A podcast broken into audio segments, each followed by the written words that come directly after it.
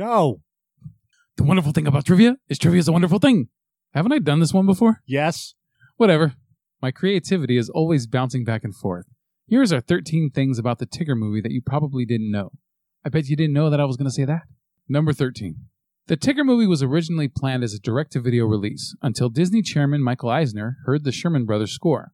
Eisner decided to release it theatrically in theaters worldwide. Number 12. Paul Winchell, the original voice of Tigger, was replaced by Jim Cummings, who had voiced Tigger in several later stories of the new adventures of Winnie the Pooh. The reason given was that the 76 year old's voice was just too scratchy now to properly portray the character. Walt Disney Imagineers heard about this and insisted on hiring Winchell to provide Tigger's voice for the new Many Adventures of the Winnie the Pooh attraction at Walt Disney World. He was, and it's Winchell's voice that is used in the ride. Number 11. This was the first Disney movie since Bedknobs and Broomsticks in 1971 to have songs by former Disney mainstays Richard M. Sherman and Robert B. Sherman. Number 10. Art direction, character designs, and storyboarding were all done in the United States, while the rest of the animation was done in Japan. Number 9. This film stayed on American screens for 23 weeks, yet only earned $45.5 million domestically. Number 8. When Tigger is searching through his barrel, looking for some evidence of his family, a ship's life preserver is thrown out. The name RMS Milne is clearly visible on it, referring to original Pooh author A.A. Milne. Number 7.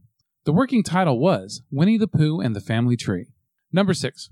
The film received three nominations on the Annie Awards, including the Annie Award for directing in a feature production the Annie Award for voice acting in a feature production, and the Annie Award for music in a feature production. Number 5. The credits play over pictures from different scenes in the movie, done in the style of Ernest H. Shepard's original illustrations. Number 4. This film is referenced by director Kevin Smith in An Evening with Kevin Smith 2, Evening Harder. Number 3.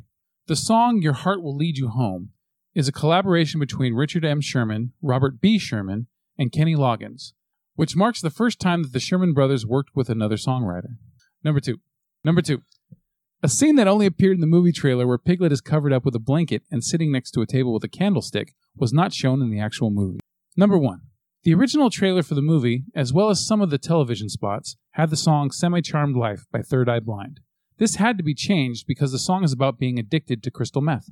And that is the 13 things that you probably didn't know nor wanted to know about the Tigger movie.